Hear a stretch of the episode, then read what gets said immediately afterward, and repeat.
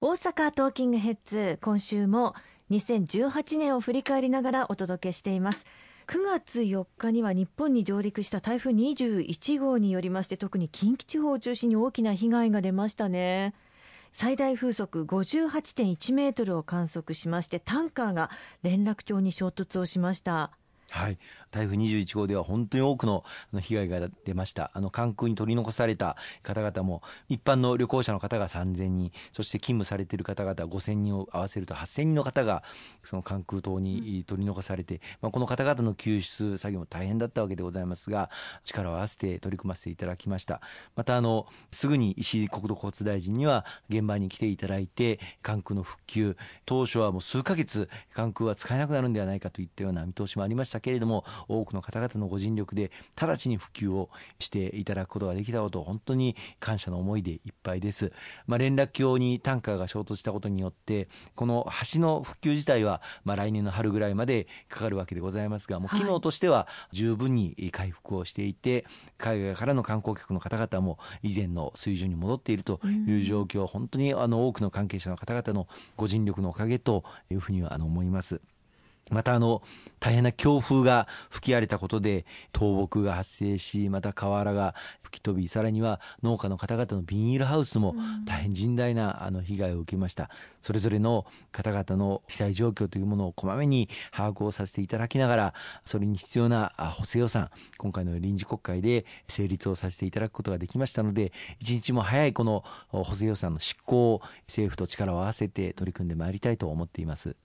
ということはまあ先ほどのお話にもありましたようにこれだけ大きな災害が起こっているにもかかわらず、まあ、あの元通りの姿を取り戻しつつあるというのは本当に災害に強い大阪というふうに言えますね。そうですね。そういう側面あったと思います。台風21号あるいはその前の北部地震を受けて例えば万博誘致に悪影響を及ぼすんじゃないかという心配の声がありました、うん、そんな災害が続くところで万博なんかできるんだろうかと心配したんですけれども実際には直ちに復旧を成し遂げている。あるいは関空も復活をし多くのインバウンド観光客の方々も来られている。そういう姿が大阪のその災害への強さ。これを国際社会に示すことができたんではないかというふうに思います。特にあの大阪万博が開催されるこの夢島時代はあれだけの高潮強風があっても何も問題はなかったということも安心材料だったんだと思うんですよね。うそうですね。そして2018年これも大きなニュースとなりました。18歳成人改正民法成立をしました。2022年4月1日に施行をされます。はい。今年の通常国会私あの法務委員長という立場を頂戴をいたしまして法務委員会の運営に携わらせていただきました、まあ、その中で数多くの法案を成立を図ることができたんですけれども最もあのこの日本の歴史にとって大きな役割を果たしたんではないかなと思うのが今おっしゃっていただいた成年年齢の引き下げ。今の20歳から18歳に引き下がることになります。ちょうど今中学2年生の子どもたちが高校3年生になる時18歳になりなり次第成人になっていくという子どもたちになります。まあ大事なことはその18歳になったら大人になるんだ。高校卒業したらみんな成人なんだという意識で中学生活あるいは高校生活を送ってもらうということが大事なんだと思います。例えば主権者教育主権者としてまあ立派な成人として羽ばたいていただける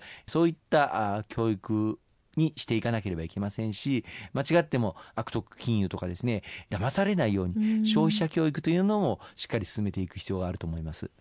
最近のことですけれども改正出入国管理法も成立しましたね。今の日本経済を支えていく上で非常に大きな決断ではないかと思いますが。はい、あのー、今、本当に現場は人手不足で深刻な状態にあります。まあ、こうした状況を改善していくために、少子化対策、例えば、幼児教育の無償化が来年からスタートしますし、子育てしやすい国づくり、町づくりをすることで、少子化に歯止めをかけていく、まあ、こういったこともやりますし、また、あの、働き方改革、働きやすい環境づくり、あるいは生産性の向上、同じような労働時間でもより価値を生む生産性を高めていく。また処遇の改善を図っていく。正規雇用であれ非正規雇用であれ同じ労働をしたら同じ待遇を受ける同一労働同一賃金の概念も来年から導入が進んでまいります。こうしたことを取り組みをやってもそれでも人手不足の状況が続く場合に限って外国人材の方々に優秀で能力もありまたやる気もあり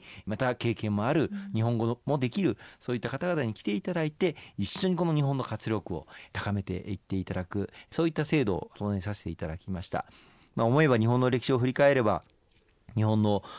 文化あるいは漢字なんかも全てまあ中国韓国からの輸入によってあるいはそういった優秀な高学歴の方々が来ていただくことによって築かれてまいりましたし明治維新の時代におきましてもえ欧米から多くのことを学びまた多くの関係者の方々にこの日本に来ていただいて日本の歴史というものを築いてまいりました、まあ、ここ近年は高度経済成長を成し遂げそして、まあ、日本独自の成長というものを成し遂げてきたことによってそれほどまあ海外から新しいまあ文化とかあるいは経験とかというものをそれほど必要としない時代がここまあ数十年はあったんではないかと思いますけれどもこれだけグローバル化が進みまた世界の交流人物金情報こうしたものが瞬時に行き交うそういった時代になった今ですねやはり人材獲得競争の時代に世界はなっているんだというふうに思います。海外の方で優秀な方をどれだけ引きつける魅力あるそういった日本になっていくのかということがこれから求められていると思いますしそうした優秀な方々に来ていただけるようなそういう日本にしっかりしていかなければいけないと思うんですよね。これまでそうした方々に日本で働いていただく就労していただくそうした環境というのはあまり十分に整っておりませんでした。あの海外の方が